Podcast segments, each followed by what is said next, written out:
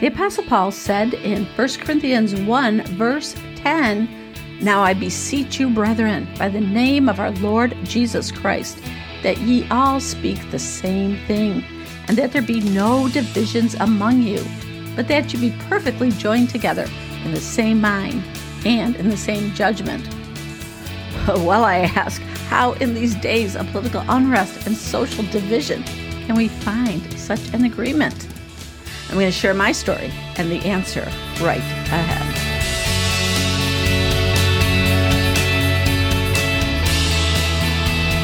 Hello and welcome to Storming the Gates.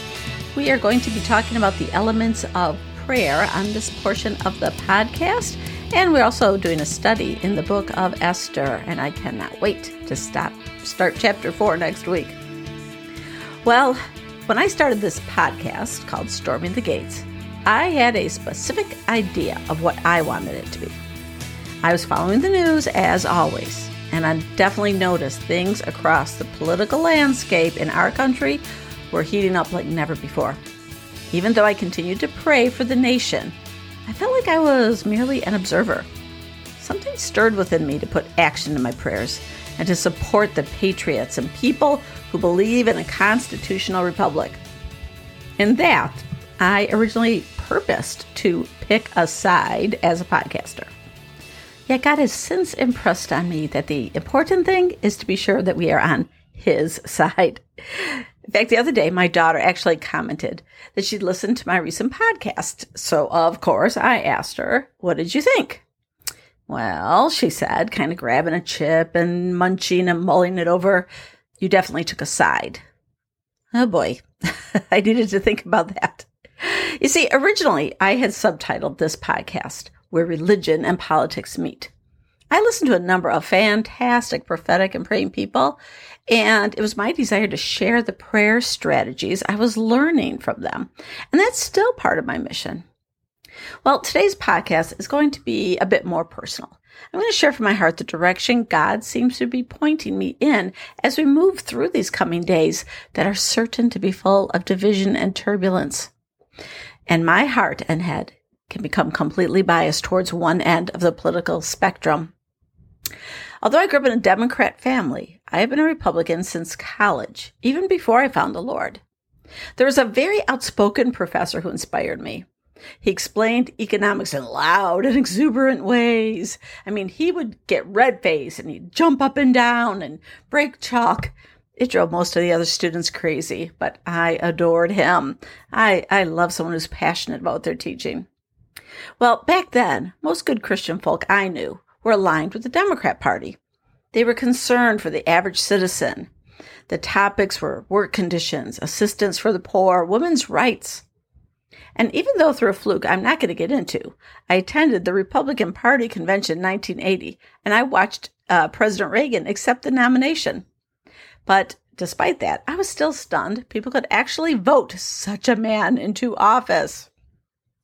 Well, that economic professor drew diagrams on the chalkboard and he read articles that intrigued me and slowly changed my viewpoint, but purely on a fiscal level. Nowadays, you would be hard pressed to find such an outspoken conservative on a college campus. It was never my intention to be a political person. I gave my life to the Lord in 1983 and all I really knew was that I was in love with God. I love the Bible and I love sharing His truth. I asked the Lord that if He was going to give me any ministry, make it first prayer and second writing. And that continues to be my heart's desire. And um, although I have served the Lord and His church in many capacities. Well, over the next few decades, the political landscape began to change. Christians deserted the Democrat Party and joined the Republicans. Well, I considered that a win win for me. I was already a fiscal conservative, but now I could be a moral conservative as well. With the steady influence of Christians, the Republican Party platform began to reflect biblical values that are important to me, such as school choice and pro life. And that said, I do know a number of marvelous Christian leaders who remain stalwart Democrats because they're concerned about social justice and welfare and um, other important pro, uh, platforms for the down and outers. But I want to leap ahead to now. I begin this podcast, but whenever I prepared it, I could feel God gently steering me away from that strong political edge I initially endeavored to take. I would plan one thing and then I'd scrap it. It's like I could see people simply hungry for God and for His Word, and they were in need of biblical, not political answers. I sensed God telling me He wanted to shape this podcast. And that doesn't mean political commentary is wrong. Not at all. It simply was not what God was calling me to bring to the podcaster table. So, what I want to share next comes mostly from what I wrote in my journal just a few days back on November 21st. I wrote that I'd had an interesting morning with the Lord. Yesterday, I wrote, I prepared my podcast. And I started this podcast thinking I would be sort of a Christian voice for the unashamedly Republicans. But as I prepare, I always think of those who listen, and then I temper my brazenly political side. It's still there, but not as strong. Yesterday, I redid my first draft because I was feeling I needed to let individuals hear from God, not me, to make their decisions. I even added a part of Joshua 5, where Joshua asks an interloper, Whose side are you on? All right, I'm going to pause for my journal for a second and let's look at that story. It's found in Joshua 5, verses 13 through 15. And it came to pass, when Joshua was by Jericho, they lifted up his eyes and looked, and behold, there stood a man over against him with his sword drawn in his hand. And Joshua went unto him and said unto him, Art thou for us or for our adversaries? And he said, Nay, but as captain of the host of the Lord am I now come. And Joshua fell on his face to the earth and did worship, and said unto him, What saith my Lord unto his servant? And the captain of the Lord's host said unto Joshua, Loose thy shoe from thy foot, for the place whereon thou standest is holy. And Joshua did so. Now, this story we're going to refer back to soon. Let me go on to write or to read to you what I had journaled.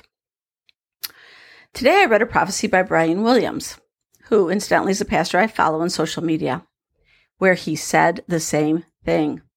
I'm going to read that to you now. This is by Brian Williams. Just a few days ago, I posted about the importance of weighing prophetic dreams against scripture, but I was careful to affirm the importance of them. In a very candid manner, as I went to bed last night, I said to God, Lord, you said in your word that the secret of the Lord is with those who fear you, and that you do nothing unless you reveal it to your servants. Lord, I ask you to give me a dream, vision of what's going on in the White House. Amazingly, last night I did in fact have a very vivid dream, and it was absolutely terrible. We were inside the White House and it looked like a war zone. Both Republicans and Democrats were shooting at each other, their dead bodies and blood everywhere.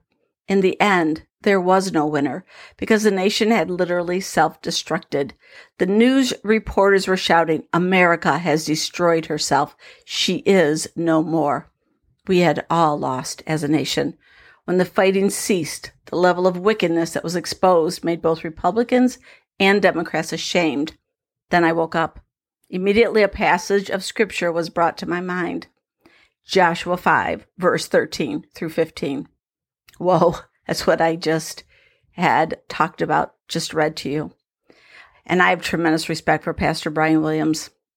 As I was reading this post, it just so happened that the exact same time I'm listening to a video by Rick Joyner. It was kind of background noise as I was reading. And Rick Joyner was saying, some of the most bizarre doctrines of all come out when we start politicizing the scripture, and we all do it both sides, right and left. And then Rick Joyner said, Remember when Joshua went up to the one who was the captain of the host of the Lord? That means he was meeting with Jesus. He said, Are you for us or for our adversaries? Joshua obviously didn't know who he was. He said, Neither. He was not coming to take sides. He was coming to take over. God is not a Republican and he's not a Democrat. Well, Rick words smote me. It did. The last couple days, I have been made aware the Republicans also act wickedly. There are things that really we don't know that are going on. There are people betraying one another, and there is a great battle for power. And in the end, you know what? It's not a person we need. No president is going to be our deliverer. But what we do need is the power and the plans of God. That is where our focus and our allegiance lies. Otherwise, we are only going to become useful idiots for some political power. I was actually led to produce today's podcast because, well, I have no work and I was home all by myself. And I was praying and I said, Lord, what should I do today? And just felt like I should produce a podcast. Usually I do it over a few days, but it was like, I'm just going to do one in today. Well, I've been eager to get to Esther chapter 4, where the famous words for such a time as this are uttered. I've also been eager to share thoughts in scripture about persevering in prayer. Well, which one should I do? I inquired as I sat before the Lord. And then, in a true captain of the Lord of hosts way, he said, Neither. And the title, Whose Side Are You On, came to mind right after that, I literally felt led to read First Corinthians. And I started in chapter 1, and that's where I read this verse. Now I beseech you, brethren, by the name of our Lord Jesus Christ, that ye all speak the same thing, and that there be no divisions among you, but that you be perfectly joined together in the same mind and in the same judgment. That is a tall order from the Apostle Paul to a church divided. How can we possibly become a body that speaks and thinks the same thing? We can only do it when we dwell close to the Father, listen to His voice, read His word, believe it, and obey it. We can start by obeying the Bible's command to love one another fervently and with a pure heart. 1 Peter 1:22. It's not about changing people's minds. It's about loving people. It's about listening and being open to hearing thoughts and opinions even when they don't align with our own. Listen to understand a person's soul, find the common ground, and that's where you can stand together. Meanwhile, we do wage a war, but it is not against one another. It's with principalities and powers, against rulers of darkness of this world, against spiritual wickedness in high places. We don't make God choose our side. We choose God's side. We align ourselves with Him. And that's why we come before Him with prayer and hear from Him. God, we come to you right now, Lord God. Forgive us, Lord, for wanting you to be on our side and not being open to the things that you desire to show us throughout this world, through other people, Lord.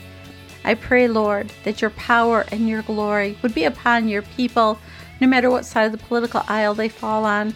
But Lord, that we would endeavor above all to be righteous, to be holy, to be pure, and to be like you. Thank you, Lord God. Let us hear your voice. Direct us in the way we should go, that we might walk in it. And God, bless America been good being with you today, and I will be back next week. Chapter 4 of Esther, one of my favorites. I look forward to seeing you there. You can visit Storming the Gates on Spotify and on Apple Podcast. Also, uh, Prayer and Fasting on Facebook is my Facebook group. And I did start a Storming the Gates group on MeWe. So if you recently started an account at MeWe, I'll find you there. God bless you all. Happy Thanksgiving.